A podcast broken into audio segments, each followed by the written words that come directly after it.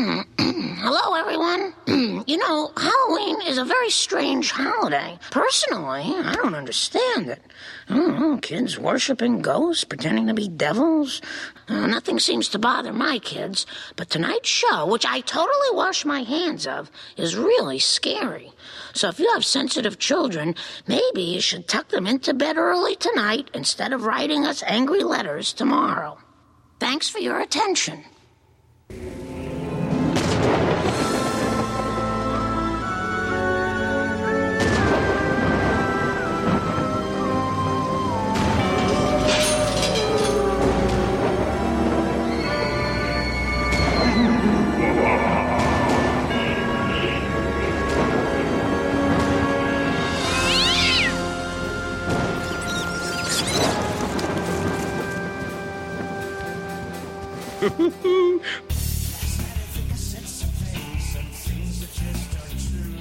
The Ghost of Michael Myers. Okay, guys.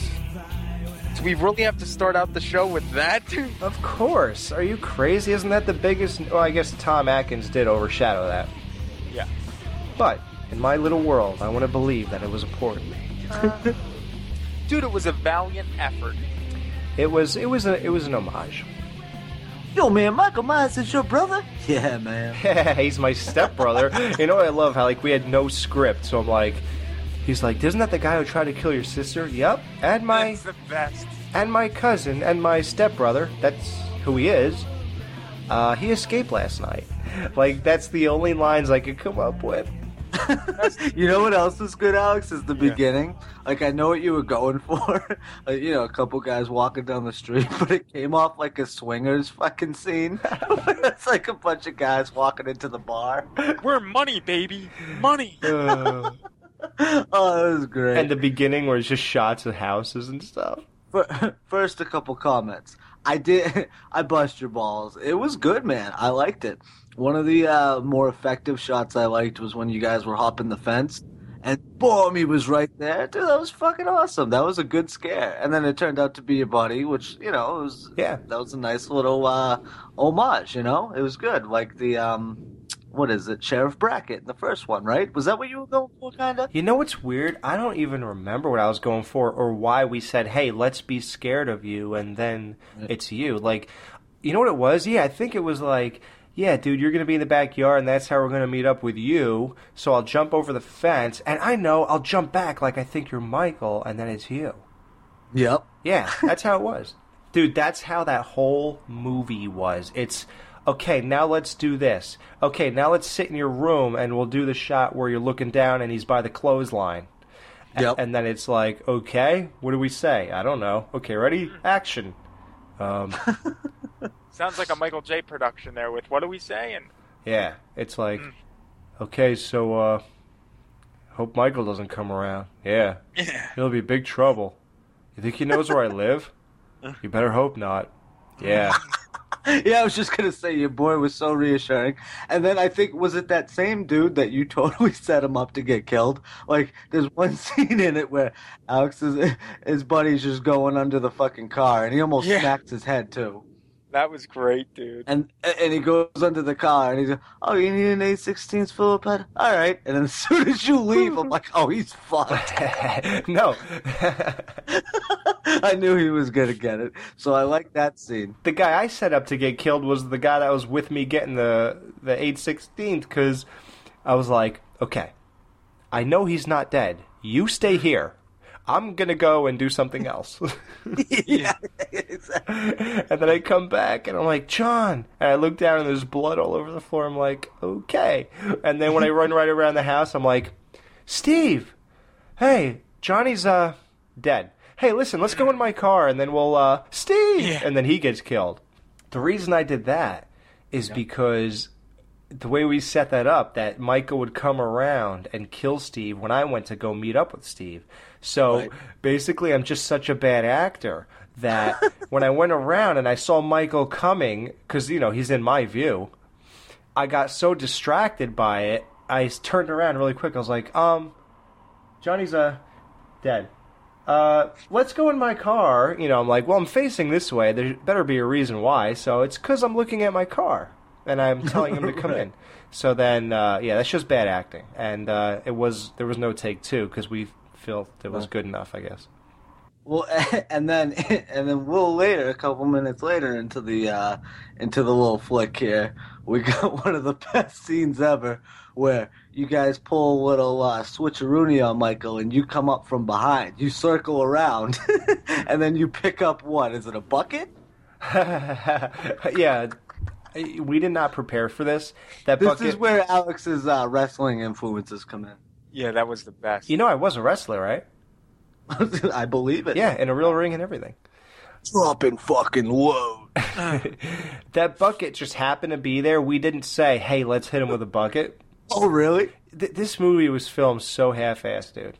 Like, it was good, though, dude. I liked it. I enjoyed it. Thanks. I just wish, like, I had a chance to get a real cast together and people who were committed to, you know, showing up every day, and then I'd give them real lines and then really try to give a real artistic view of the shots and stuff like that. Right. Well, and it was all logical, too. The story made sense. It was, what, 15 minutes or so? Yeah, 15 minutes. The story was all logical up until the end. If you supposedly killed Michael Myers, would you guard him with your back to him? Well, it wouldn't work otherwise. This is true.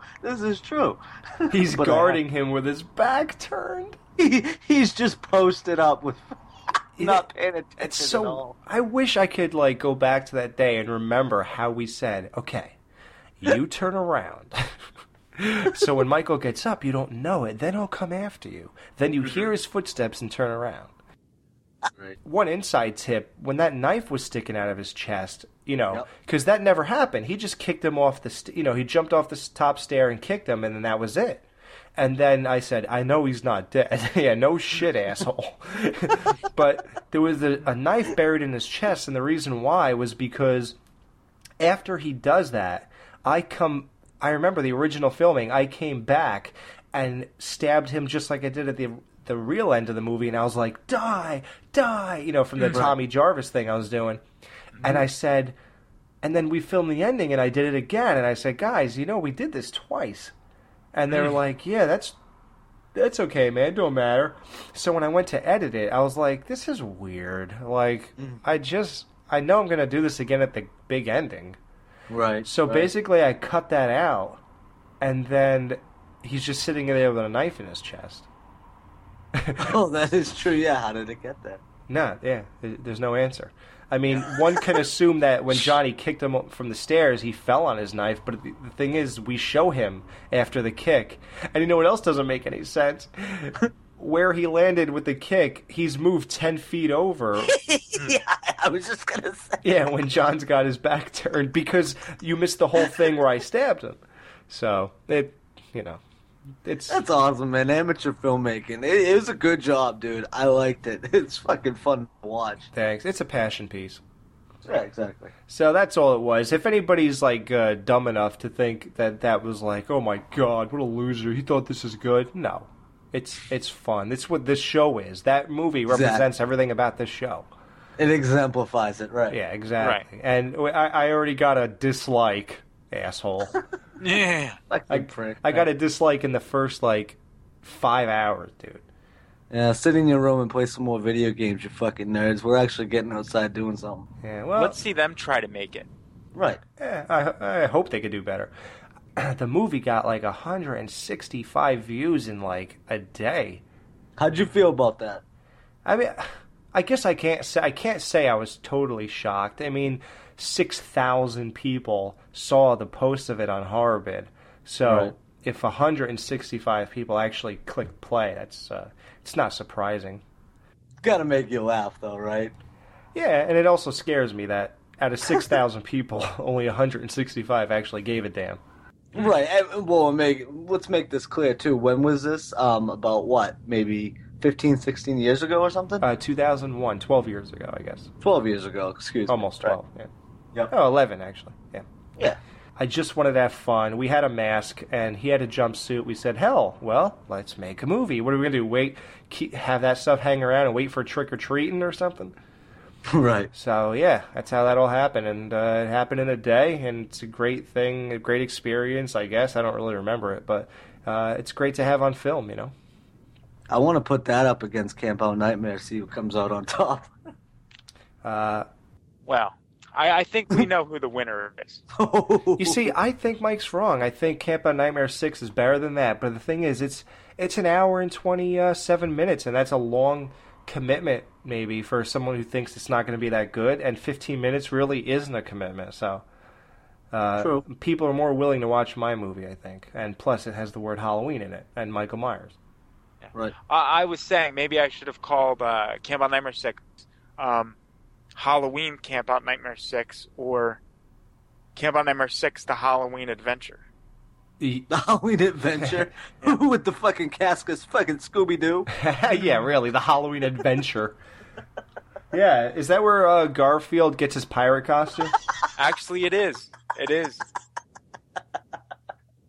And eats lasagna. You know what I'm going to do? In between this segment and the next one, I'm going to play Garfield's Halloween song he sang when he was trick-or-treating. Yes. That's an awesome song. Yes, dude.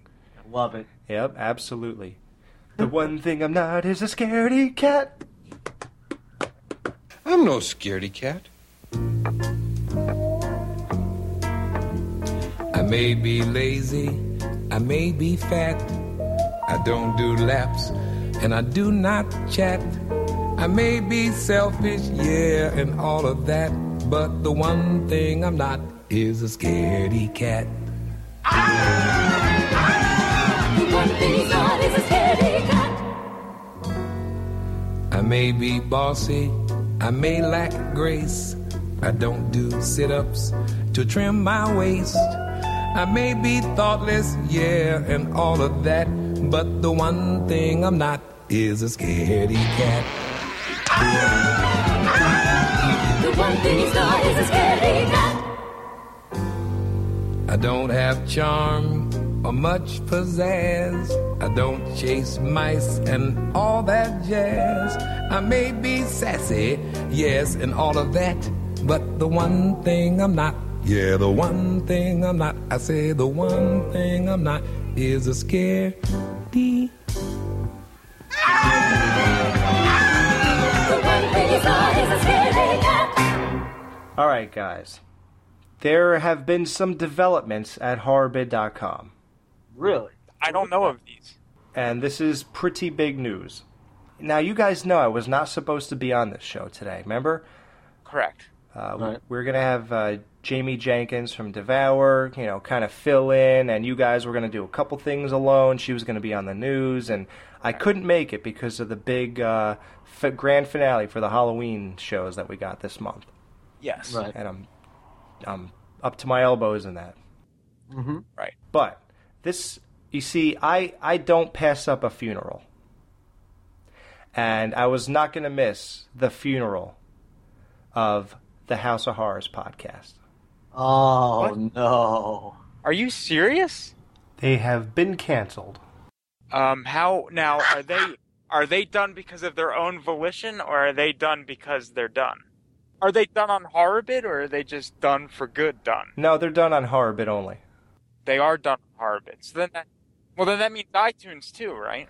I don't know. HorrorBid is no longer interested in hosting their show or representing HorrorBid as a podcast. Wow. I really cannot believe that this is happening. Emo kids everywhere are crying. Yes. It's pretty shocking. I mean, I think it was like a culmination of like basically the approval rating really dropped. I mean, if you look at our show, the views and interest, because those views, what that is, it's the interest of HorrorBid, what it generates interest, and we are, you know, every one of our shows are topping theirs. They lost a lot of people when they started charging people to listen to their shows for their retrospectives, and I think they lost people when we pointed out a lot of things about them. That they don't ever respond, or they don't, you know, they just do a lot of things that are wrong. And just the fact that they attacked us, that was unprovoked. And, you know, that looked bad. Joe really changed, I think, over the year. And I think he got a little bit of an ego. But look, I'm not even gonna like kick someone when they're down. It's obviously a big loss for them. I'm not gloating or saying, ha ha, good for you, you took a shot at us and look where you are now. Nothing like that. Because I don't really care. No, right. Yeah. I lost interest in them. You know, if you could go back to our first show, I could play the clip right now. The first show we got here, we tried to, you know, bridge the gap between the two shows. We said they did a great job. And yep. That's proof. And for all the people who hate us because they're, you know, really big into them and they think we're like the enemy, hey, I extended an olive branch and they said, F off. I don't even know why you're doing this. Mm-hmm. Because you guys are just a bunch of kiss asses who have your head up horror's ass, and what's the point? Well, and I think the same thing that happened to me, dude, is the same thing that happened to a lot of people. I listened to the show for a long time. It's just when you do the same thing over and over and over again, it just becomes so repetitive and redundant that it becomes irrelevant, you know? And it's just... hey, that was me personally. I stopped listening to it slowly but surely, and if I wanted a review on a movie, maybe I'd go check it out or whatever. But then I realized that the reviews, I don't know if you would say they're biased, but they're definitely fucking one-sided. Oh, of course. Hey. To where I couldn't take their reviews in stride anymore. So me personally, I stopped listening or whatever. So I don't know. I can only speak for myself. I can't speak for everybody in general. But for me, it's just boring. I mean, how many people fucking do podcasts that just, you know, name fucking bunch of movies and review them? Like, switch it up, dude. Get a little creative with it. Yeah, well, you know, I'm sure by now they know that they're gone. Yeah, so I'm just, you know, telling everybody who listens to our show who was really big into that whole rivalry thing that there is no more rivalry, so it's just us. Well, there wasn't even really a rivalry to begin with. Right. They started one. We didn't. So. Yeah, I really... who picks fights? I mean, you gotta be a loser. Who picks fights with other podcasts? Yeah, really. Like, who cares? You know, the only interest I have in another podcast is if I might listen to them, and that will only happen if I sort of become your friend in some way, and then I'll say, well, let's see what my buddy's up to, and something like that, and, you know. Otherwise, I'm not going to sit here and bash you or... Yeah. No, we're not going to bash, dude. I mean, everybody's got their own thing, you know? And we try and bring something fun to the show, you know? We try and, like you said, dude, embrace the things that we love about horror. And, hey, if that's not your thing, that's cool. I mean, listen, if you want to bash them for different things, that's cool. I mean, I think there's a mutual respect between all of us, but at the same time, you can cross the line very easily. And that's what ours was, a simple rebuttal to what they were talking about. So we were simply responding like we said before, so it's whatever. There's no bad blood between us all, you know. Nothing serious, nothing sketchy or whatever. We wish them luck in the future and have fun. Hope they land on their feet. I mean, I don't know what to... Yeah, so they're gone. Guys, I don't know if you'll ever listen to this, but if you do, I'm sure that you seem very talented in ways, but if you want to take another venture, if you're going to go ahead and abandon this whole horror podcast thing, I would pick something you actually like and that you're interested in. And you see, like Dan said, we took horror that we love, embraced it, and kind of... like put it out as a an extension of the movie itself, sort of like what a commentary is on a DVD or a special feature. We took your favorite movies and brought them to life in a certain way, and we try to do like an interactive experience. Exactly. Yeah. Right. And you took horror, and you basically stated the obvious. You know, we could all make fun of every horror movie because there's a lot of stupid things about all of them, and you could arguably say they're all bad. I mean, none of these movies are technically good. I don't think any of them, you know, really 90% are technically bad. Right. Every Friday the 13th is technically a bad movie. Yeah, exactly. We're not going to dwell on that. Yeah, don't be pissed on if you bring them to, like, the Academy Awards or the Emmys or whatever the hell. You know, so you're not doing anything that's like that a horror fan would look for when they put a podcast on. So my advice would be to stop doing horror podcasts and maybe do film school shows or something that you're into. Right. You can somebody could listen and actually get something out of what you're doing. Right. You know? Exactly. Because that's all we do. We try to entertain through the material.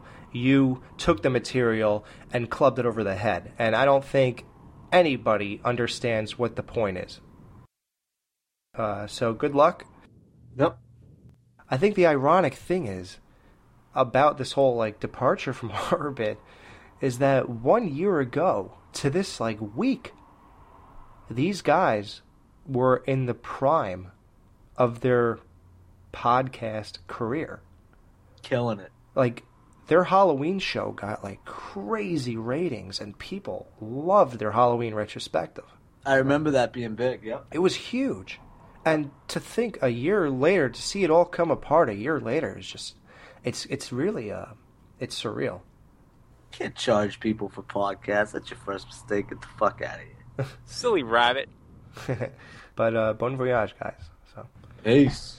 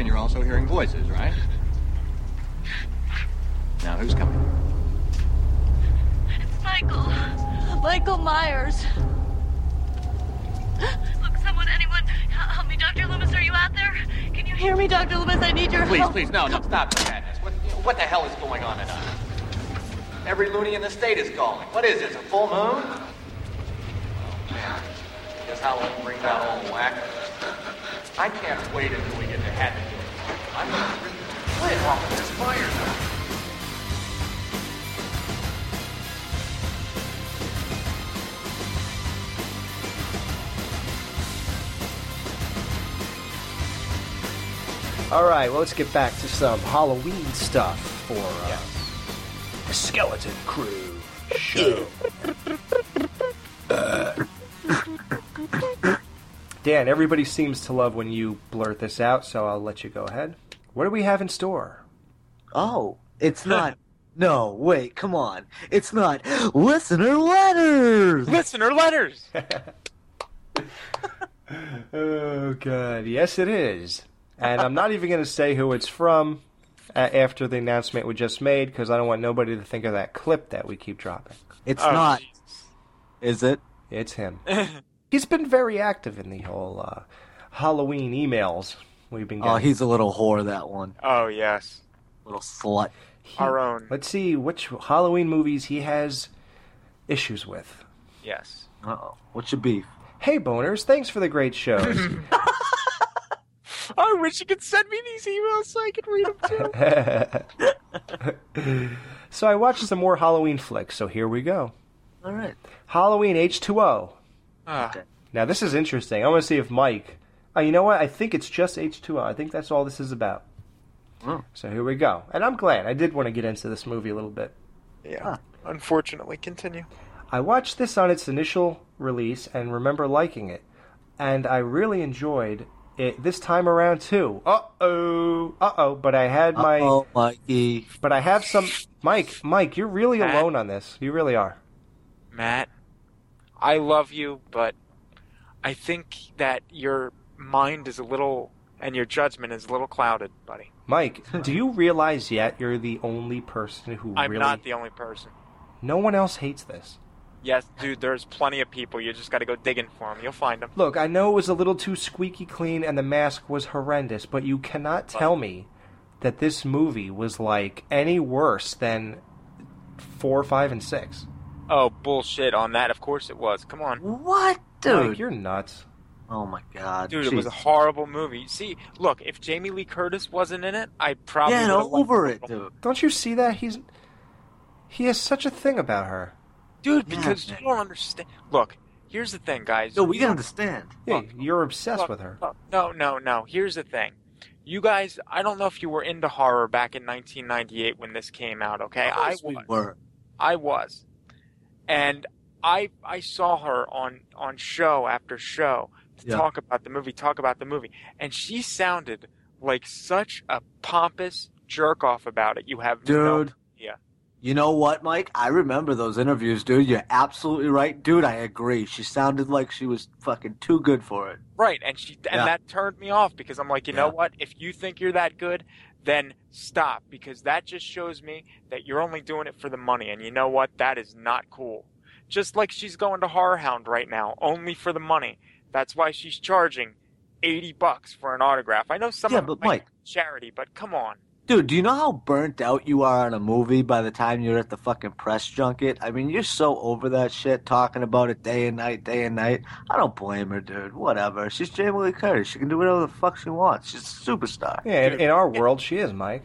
Right, but look at, I know, Dan, you just said about being burned out, and I just got to use this as an example. Look at Kevin Smith, okay? Oh, dude, God. He doesn't get tired of any of his movies. That's because he's still happy someone's still watching them. You're an asshole. I'm gonna disregard that last statement. Strike that from the record. Oh boy. Strike that from the record. Okay. Dude, when I get my movie done, I'm not gonna be sick of talking about it. I'm sick of talking about The Ghost of Michael Myers. Yeah, right. Yeah, I'll talk about that till I turn blue in the face if anybody will listen. Yeah, right. All right. Yeah, I love how I'm into a 15-minute movie. Okay. Anyway, he had some head-scratching moments. First off, the title is universally called H2, the number 2, O, as opposed to H20, which makes more sense. Yeah, he's right. Because H2O makes no sense because that O should be a 0. Yeah. The tagline was, blood is thicker than water. Yeah. Oh, was it? Yes, it was. It still doesn't make sense. I know. Need a Halloween movie that will quench your thirst? Look no further. That should have been the tagline. That was his joke. So. H2O thirst quencher for that deep down body thirst. Matt needs a Mike. Rim shot. You get my back on this one. I know you'll catch this one. We gotta think of a theme song for Matt. Ready? I know you'll get this. Ready? Okay. Matt. Matt. Matt. Matt.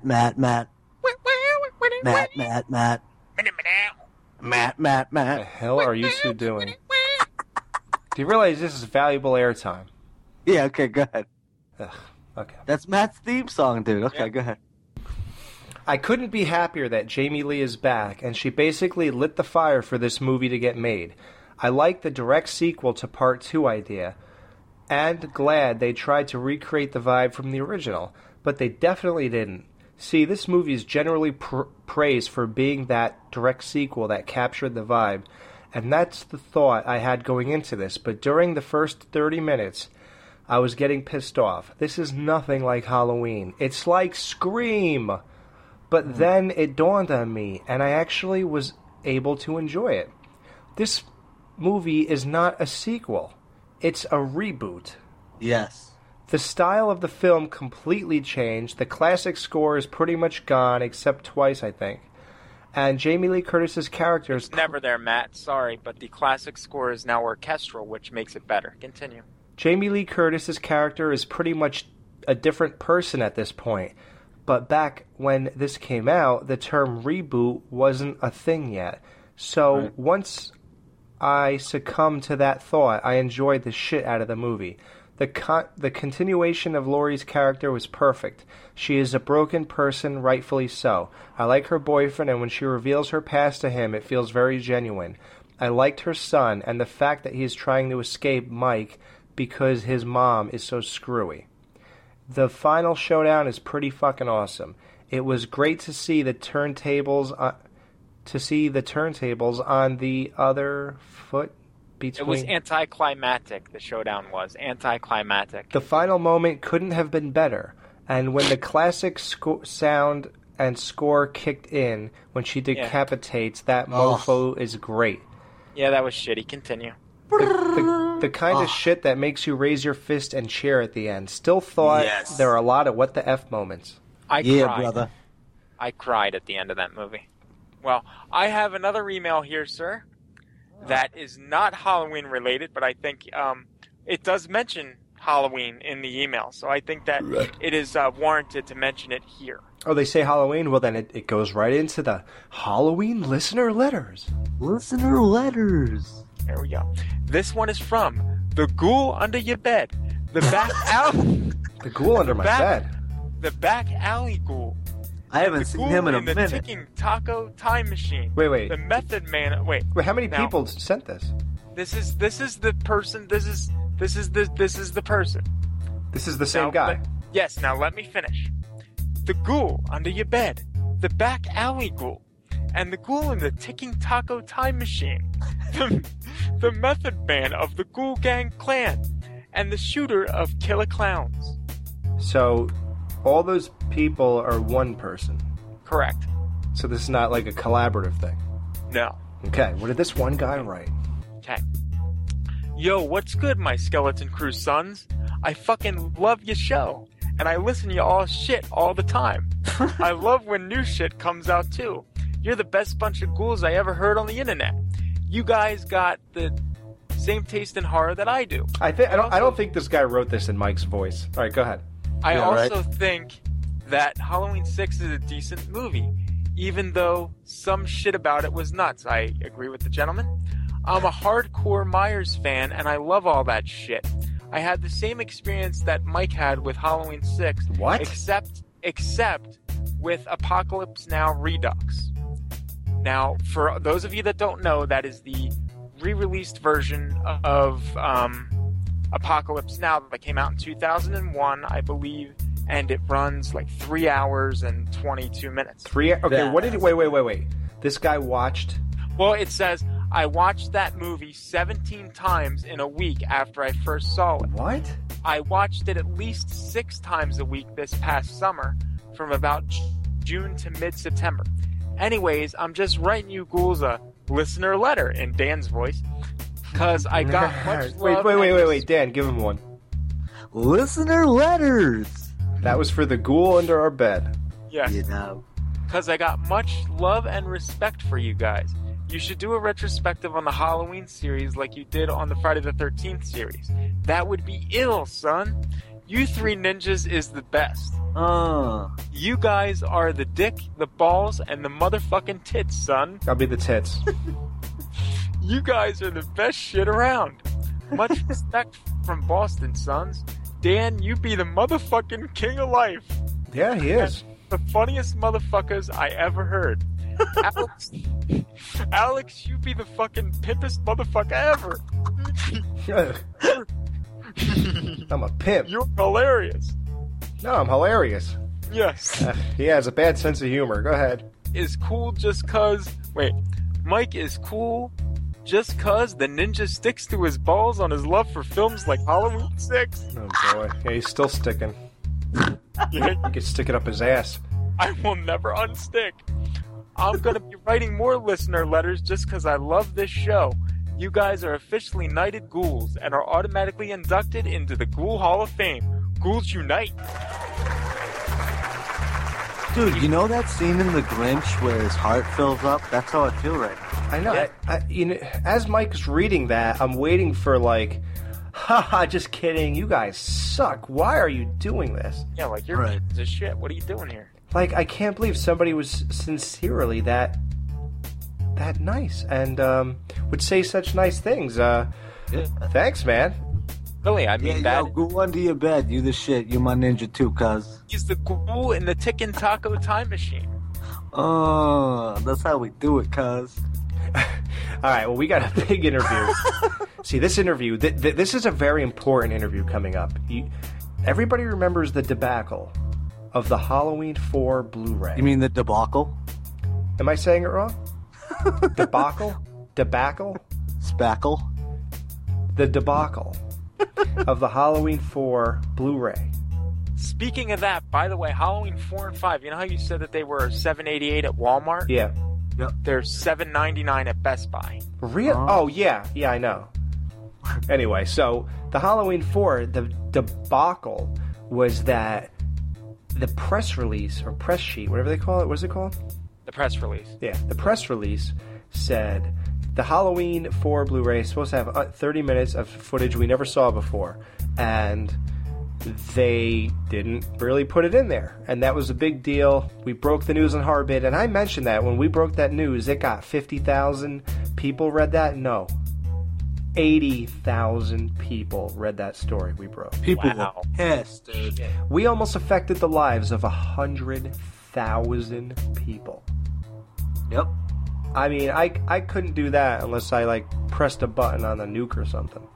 Yeah, right? Like, dude, that was crazy, though, when we broke that shit. Like, the backlash was fucking monumental. Mm-hmm. Yeah.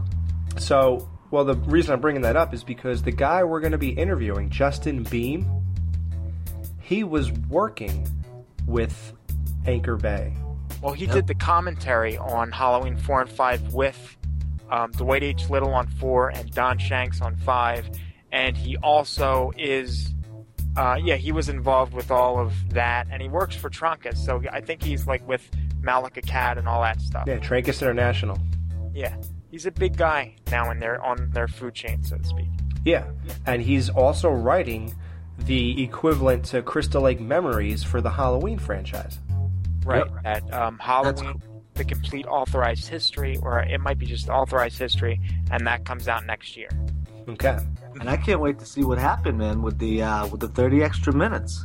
I mean, where the hell did that go? And I can't wait till he confirms that we will all be getting a copy of that Halloween book for review purposes. Yes, please. I can't read, but will you read it to me? And I have no money, so surely we're getting a screener / whatever, reader. What do you call it when it's a book? A reader? I don't know. We don't know. We don't read. I don't know what you call that. I know movies you call screeners, but I don't know what you call a book. Well, we better be getting that. Because we might get 80,000 views. Listener letters. And, Mike, you and Dan are going to be doing another interview this show that I will not be a part of because scheduling conflicts. And who are you interviewing? Adelaine... Jesus Christ. I don't know how to say it. Dude, you better learn before she picks up the phone. Yes. Hi, Adeline. What the hell's your name? Adelaide Clemens. Hello, Mr. Bill? Please. Yeah. You're an asshole. I really wish I would have recorded that. I wish I had to set up back then. Dude, I'd be using it as a drop every 6 fucking shot. I have that drop. Oh. I still have that. Dude. What the fuck is it? Let's bring it out. They're all making fun of me because, look, when we interviewed Bill Moseley, we were still nervous at that point. And you were nervous, baby?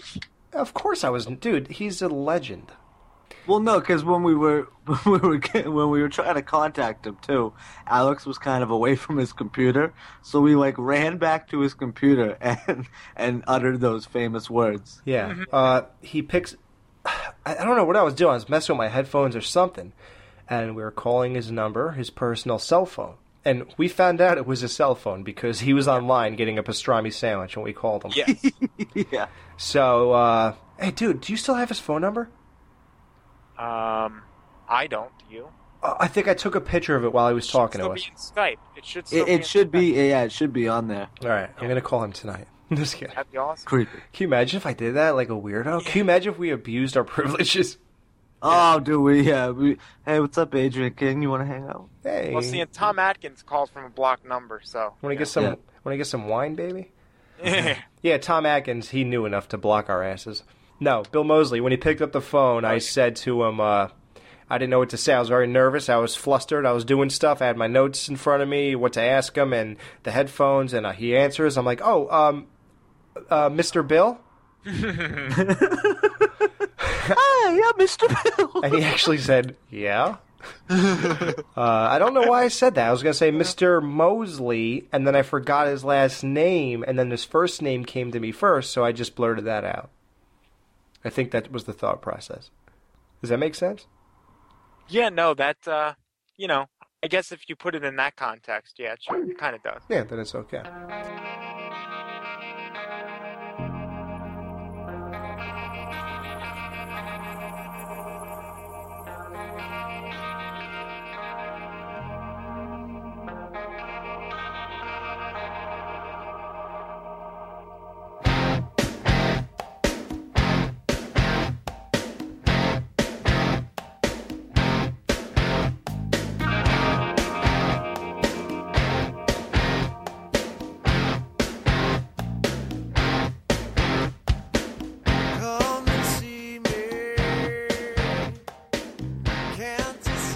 Alright guys, we're back, and we're sitting here with Justin Beahm, a big Halloween fan who's actually working for Trancas International. Justin, thanks for coming on the show with us.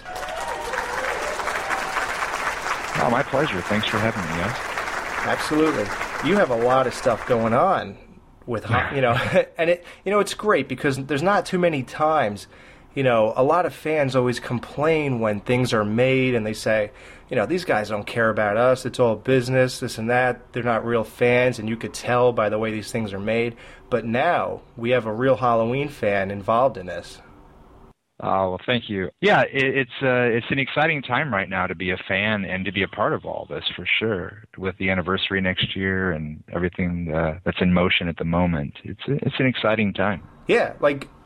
As Shout Factory released Halloween 2 and 3 on Blu-ray. Right.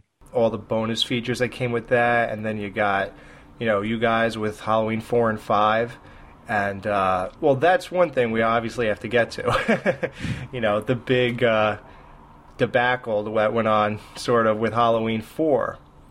Like, as the press release, when they talked about the Blu-ray release, they said that, there was going to be 30 minutes of deleted scenes. And then all of a sudden we got our review copy and, we're like, all right, cool, let's check it out. We turn it around. There's nothing on the back of the box. And we're like, well, maybe they didn't write it. And we put it on. It's not there. And, it was like, whoa. Can you tell us what exactly happened? How did that happen? It really boils down to, in their initial press release, they included the information on that. And we obviously have a long relationship with Anchor Bay from over the years, and so the short story is that it was just a mistake in their press release. It was something that they had included an error in that, and we basically caught it at the same time everyone else was seeing it. Right. And so that's when we started talking to people about it, putting the word out and just trying to clarify things so people weren't expecting something that they weren't going to get. Yeah, it's probably a good thing that, the review copies went out. Otherwise, people would have, bought it and brought it. A lot of people would be a lot more angry, finding out after. We would have we found out at the same time as everyone with their review copies, so we would have definitely been addressing it at that exact same moment anyway. Yeah. Regardless, so it's definitely something that we worked tirelessly as soon as we found this out to try to figure out what had happened and try to get to, some way to communicate. Yeah. The story with the fans, and the bottom line is it was just something that was put in there in error. Well, the big question is, do these 30 minutes really exist? No, they don't. There isn't any footage that I've ever seen, that any of us have ever seen, that would certainly constitute 30 minutes of bonus footage or anything like that. There just isn't. That's so strange how that number just came out of nowhere and like the deletes. Yeah, it's a very specific thing to put on there. Absolutely. Yeah. And trust me when I say that we didn't take it lightly. Right. And it's something that is unfortunate that it happened, and we're sorry. And it seems to have gone over pretty well in the long run here with the fans. Right. Yeah, because at the same time, it wasn't as though we were just offering bare bones packages. I know there's a misconception out there about these releases that it's just the Divimax versions re-released, and that's not the case. No. So we do have and years ago, it was a challenging situation, to be honest with you, because we did put a lot into these, and we worked very hard on them. I did myself in a number of ways. Putting them together and then doing the commentaries, digging out the footage on Halloween 5 from on set and things like that. And we would have loved for these to be bigger releases than they were, but things ended up the way they did, and we're still very happy with how they turned out. What do you mean bigger releases? We would have, we would have liked to have done more in terms of some bonus features and stuff like that. For example, I had been talking with my pal Sean about doing Horror's Hallowed Grounds episodes for him and stuff, but it just didn't end up in the cards. Right. I know that budgets and things like that come into play, and but from our end, we were definitely, our end being Trancas, we were definitely interested in getting these things as big as we could get them. But again, at the end of the day, the commentary with Dwight Little was a coup, because a lot of people have been asking for that for a long time and never really heard. Yeah, that's great too. And the idea that we sort of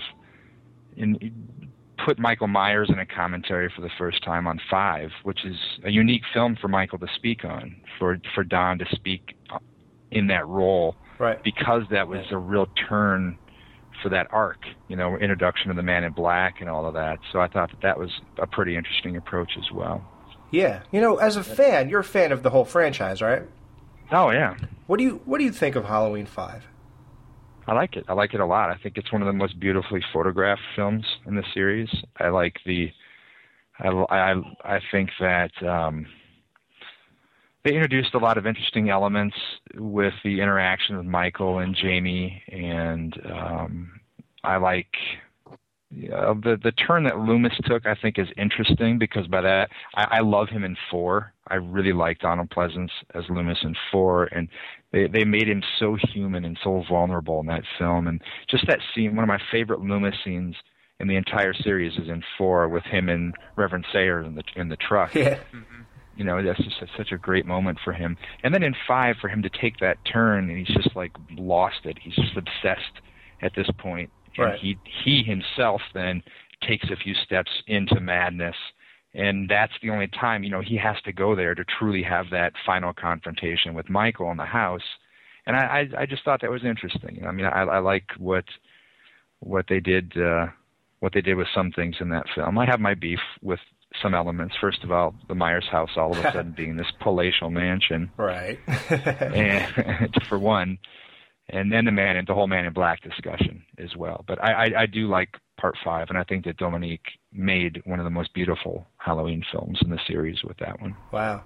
So how do you think it was followed up with Part 6? How do you think Daniel Farrands answered those, mystery things that they added in Part 5? Daniel is such a huge fan of the series, and that's why he got the gig. He walked in and he was an encyclopedia on all things Halloween, and just blew Mustafa away with his knowledge and passion for it. And the bottom line is, something was set up with the ending of 5 with the Man in Black and, the mystery relationship and everything. And I think that Dan continued to explore new territory with it, which I admire. Mm-hmm. And I think that 6 does have some genuinely effective atmosphere and some good, a lot of great moments throughout the whole thing. And you know, it's different. See, I am of the theory that no film commits a crime against the films that preceded it or that come after. And I look at everything as a standalone entry. And so, yeah, taken on its own merits, you know, and I'm never someone who's going to compare it to John's original or anything. So just taking Six on its own merit, I really, really liked that film. And I remember sitting in the theater and watching it and just having a blast. Yeah. You know, it was, so yeah, I'm a fan. Yeah, I like what you said, because, you know, they're all standalone. For example, Friday the 13th Part 2, you don't think of, there's a worm inside of him keeping him alive. And, you know, when I watch Halloween 1, I don't think that Thorne's controlling him, nor do I think that Jamie Lee Curtis is his sister. Yeah, and the series runs in these little segments, as I said before. Like, you have 1 and 2, 3 by itself, right? 4 through 6, H2O Resurrection, and Rob's. It's just interesting. And each one of these little mini arcs introduces new elements to the lore. And we've been very accepting of a lot of that. Yeah. And, you know, and the fact, the only common thread that runs through any of them after the first one, you know, with Part 2, is the family connection with Michael. However that was handled, you know, some, you know, is more deftly handled in some entries than others. But you know, that's really the only connecting thread. Yeah, pretty much. Now, see, Crystal Lake Memories was a book about all things Friday the 13th. Then they made, his name was Jason. And then, maybe, I don't know the order, but then they made Halloween's 25 Years of Terror. Then the Nightmare on Elm Street Legacy came out, and that kind of showed people, guys, this is how you're supposed to do a documentary about a franchise of movies. Sure. So then Crystal Lake Memories went back and said, well, we'll do a documentary that's the equivalent to that. Now, Halloween's at the point, though, they're about to step back, and they're saying, we're going to do the book like Crystal Lake Memories. So is that pretty much what this is going to be, like Crystal Lake Memories, Halloween, you know? The approach with the book is very similar to what Peter did with Crystal Lake Memories, where it's going to be a full-sized, you know, hardcover, full-color exploration of every film. And each picture is going to get equal space in the book. And in terms of the documentary side of things, Halloween is unique in that it has had so many documentaries made about it over the years. There's 2 feature lengths, and there's a number of these short documentaries, and but it's almost all about the original film. Yeah, it's all the original. Yeah, and that's my thing with the book, is that there's still all these stories yet to be told, and so that's the angle I'm taking with that, is just an unbiased opportunity for everyone involved to share the tales behind these now really iconic films. Right. And if that results in another feature-length documentary, which, I mean, it certainly may. We have every interest in the world of continuing to explore this. Yeah. And 25 Years of Terror was, I mean, considering especially what those guys were working with in terms of materials and budget and everything, it's really it's a great testament to the dedication of fans and a tribute to the fans, and I like it a lot.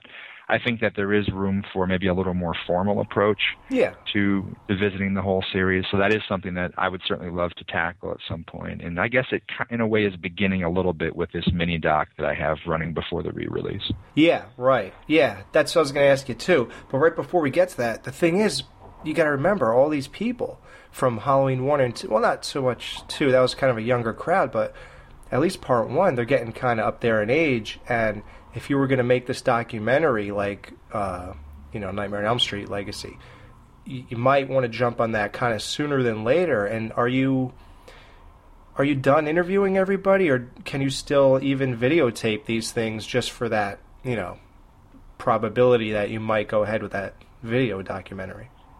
Oh, well, that's not to say that we haven't been. I mean, it's, you know, we've been approaching this within, you know, almost doing 2 things at once. I mean, so yeah, sort of, yeah. And we've been preserving as much as we can in as many ways as we can. But I mean, as of right now, there isn't any deal standing for a documentary or anything like that. But it's definitely something that we've been keeping in mind as we've been putting this together. And the book is still growing. The book is still in motion very much. Mm-hmm. So, I mean, because when you turn one stone over, underneath you find three more. Right. And that's part of the beauty of this, too, is someone says, oh, hey, you know, the other day I bumped into so-and-so at the store, and I just mentioned we were talking, and then they said they've never even been interviewed before. So wow. There's a lot of opportunity yet in front of us here.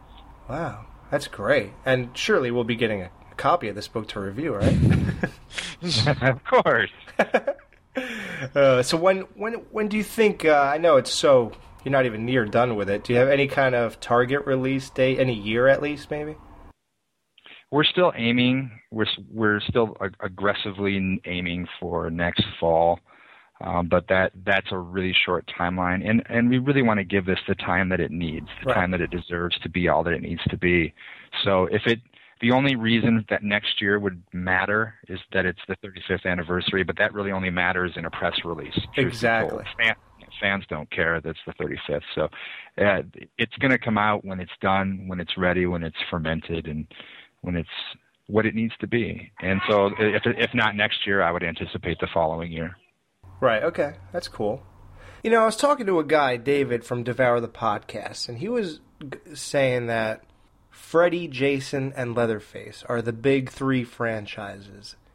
Obviously, Jason and Freddy, there's no real contest there.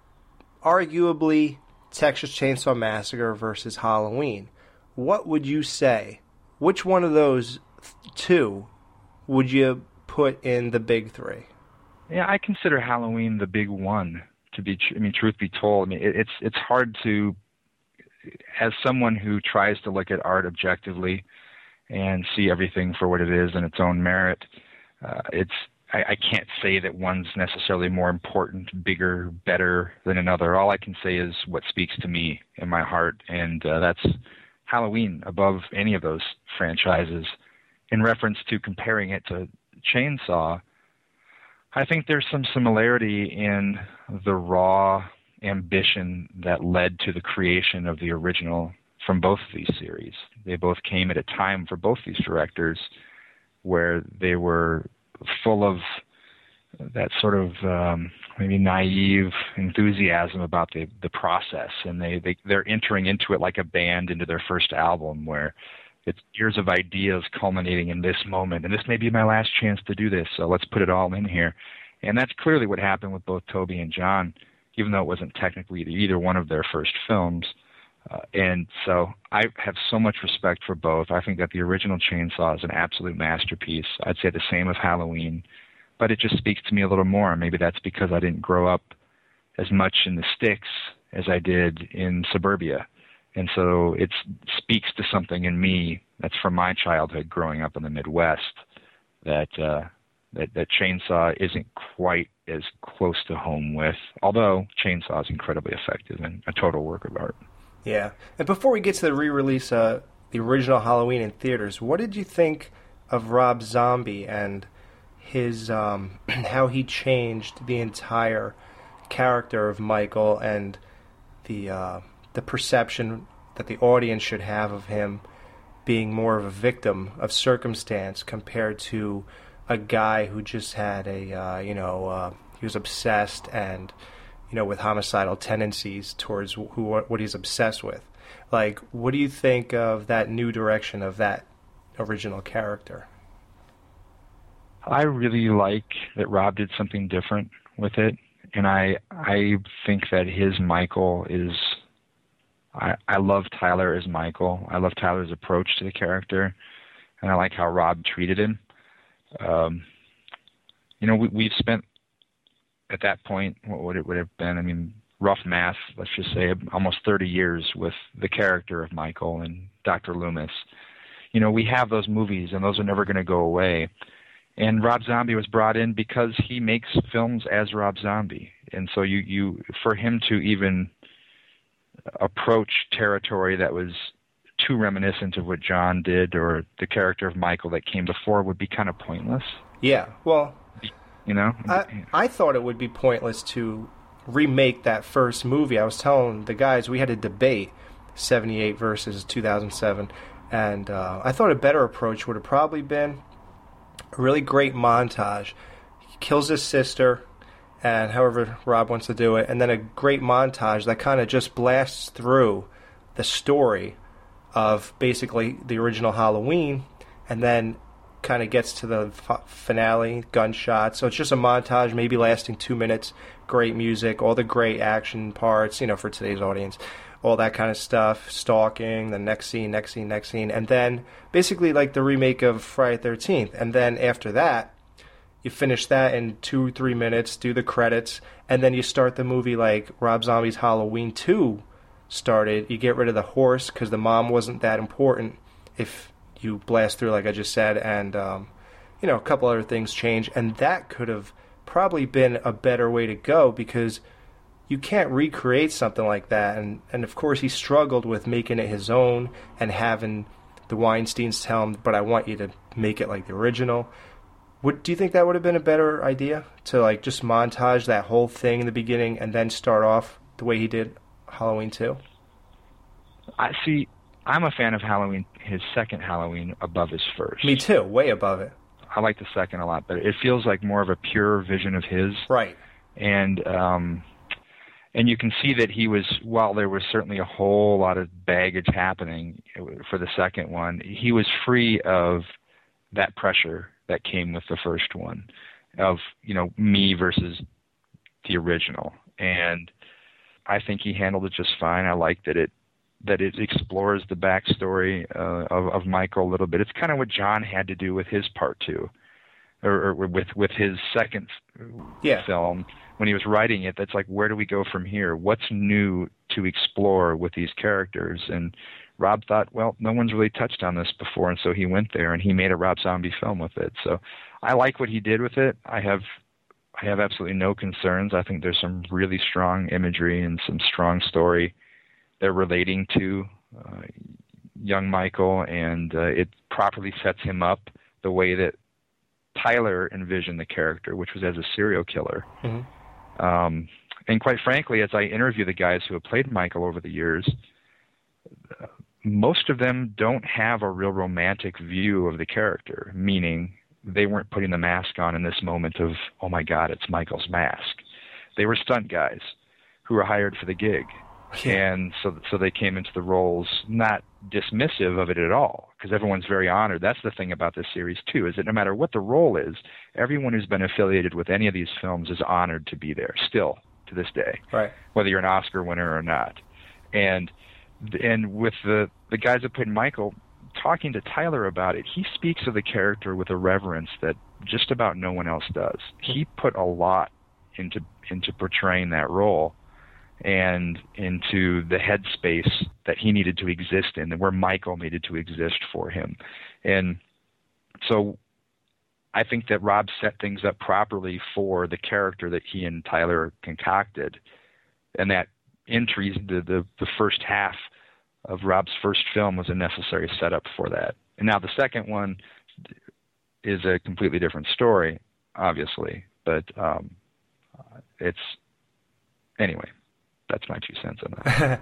Well, speaking of, like, you know, you gave a little insight to you interviewing those guys. Do you have any, like, kind of exclusives that you could give us that, you know, like kind of teasers in a way that will be in this book? Things that we wouldn't even think to wonder if it will be there. Like, did you ever go home and say, wow, I can't believe this, that I heard this today, or he talked about this, or, you know, something like that? There is a series of revelations about every film, especially, I think, for people who aren't really close to the business or anything, would be surprised at how some things work behind the scenes. And every film came with the weight of this one needs to be better. Mm-hmm. And so as they went, that really pushed the filmmakers into some creative territory. And, you know, like some, and so, I mean, the stories relating to the origin of a lot of the more mysterious aspects of the series are really legitimately interesting. Like, there's a lot of, the Man in Black, for example, is this enigma that has over the years been explained away in probably 4 or 5 different ways by people that were involved with it. And you're finally going to get the definitive story on exactly what happened, how that character came to be and what it was supposed to be. and all of that, and it's not what you've heard before, because the voices that can accurately tell that tale haven't been heard until now. And so that's a big one, because I know in the whole series that character is probably the most polarizing and one of the most often discussed in the series. So that kind of stuff is definitely explored. Wow. So that wasn't... See, I always heard that was just thrown in there, and the tattoo on his wrist was thrown in, and it was up to the next guy to explain. So what you're saying is that's not true. They already had a direction that was supposed to go in, and Daniel Farrands took it somewhere else. No, not saying that they had a long mapped out, storyline or anything with where it was to head.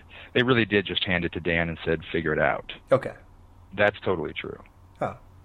But its origin in Part 5, how it came about and whose influence it was and all of that is an interesting story.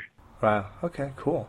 Now, of course, the big news this week coming up, is the re-release of the original Halloween in movie theaters. Yep. What was the process of getting that to happen? Once Rob's second film came out and Halloween 3D was announced, right, it was actually eventually even put on the schedule for this fall. And then when things fell through, not really fell through, but when things weren't quite where they needed to be yet on that picture, that left a void for this October. And it's also a year when there's almost no horror films in theaters right now. And with the 35th anniversary coming up next year and the aim being to have the new film in theaters next year, I thought, the timing is really perfect for this. And plus, after Rob's story arc is completed at the end of his picture, a lot of fans are saying, all right, that was great, but I'm kind of ready for a return to it more like John was doing with the first, which is a note that has kind of been played throughout the series, most effectively perhaps by Rosenthal in 2 and Little in 4, where they were trying to find some of that same ambiance, that same atmosphere that John really hit a home run with in the original. So you combine a lack of new Halloween in theaters with the interest in from the fans to see an approach similar to what was in the original film, and it just seemed like a no-brainer. Why not? And so I started talking to different theater chains and seeing who would bite. And we found a really strong partner in Screen Vision eventually, who made what they considered an aggressive estimate at the number of screens we could expect at 300. And now I think at this point, after all of the UK stuff, I think we're probably almost at 700 screens. Wow. So it's actually seeing far and away the widest release it's had since 78. But it's opening at once in this number of theaters wider than it did originally. Wow. So it's a pretty interesting moment. And you also have to realize that 90% of the people who are logging into HalloweenMovies.com or the Facebook page for Halloween movies have never seen any of these in the theater, perhaps outside of Rob's or maybe like H2O on. Right. So, and then... not just slapping a DVD and handing it off to the theaters. We did a new transfer. We did new 5.1 audio for it. Oh, yeah? And so, yeah, it is a genuinely new theatrical experience. Hey, what about that, though? Dean Cundey didn't approve that transfer on the Blu-ray. Are we going to get one where he does approve it? Well, you're talking about the lack of a lot of people point to a little more washed out picture on the Blu-ray that came out. Is that what you're talking about? Because cinematographers don't ever approve releases. I thought he approved that DVD that they came out with about 10 years ago. Approve might, that doesn't... Or supervised it or something. Okay.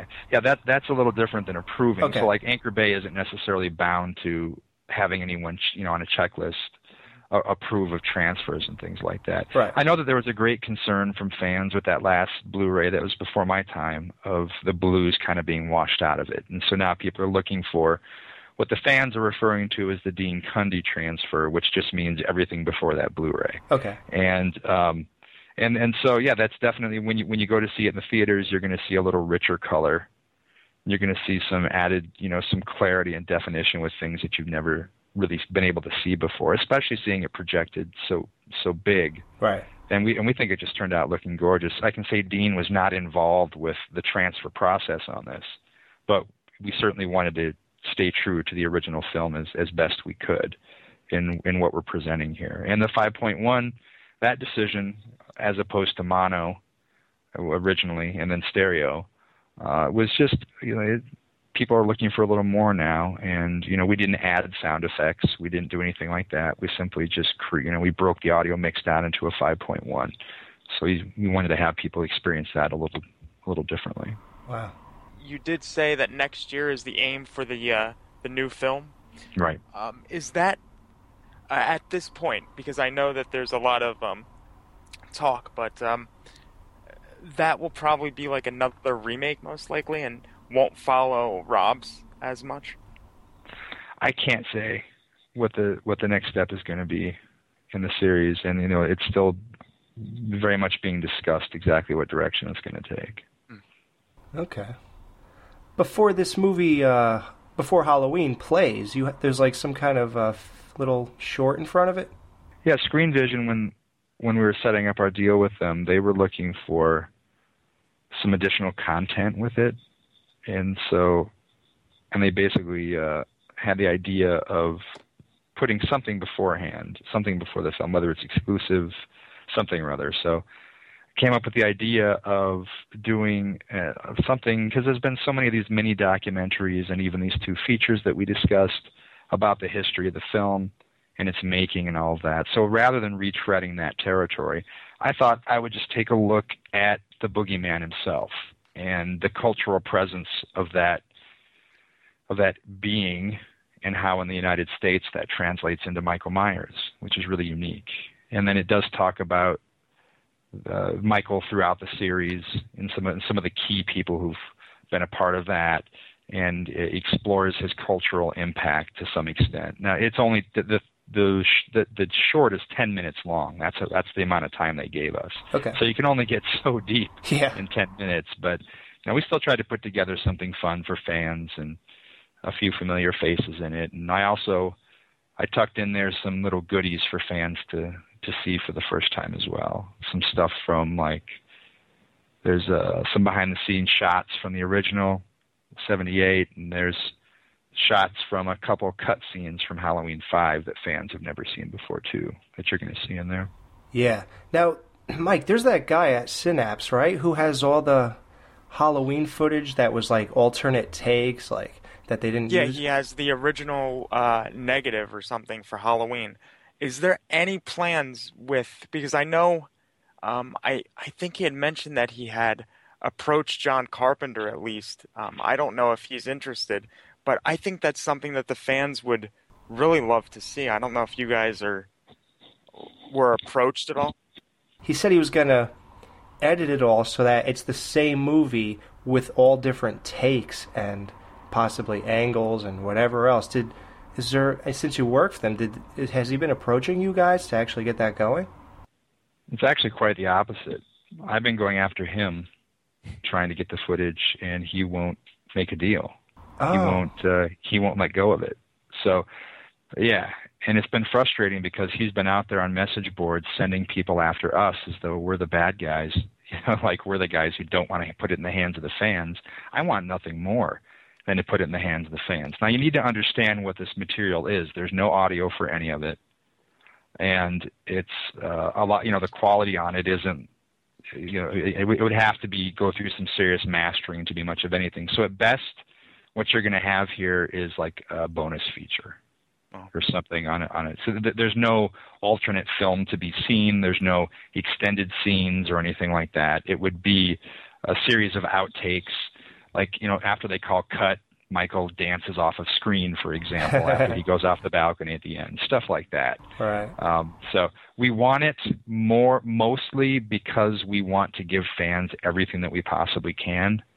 And because this lore has grown around this footage, that is, the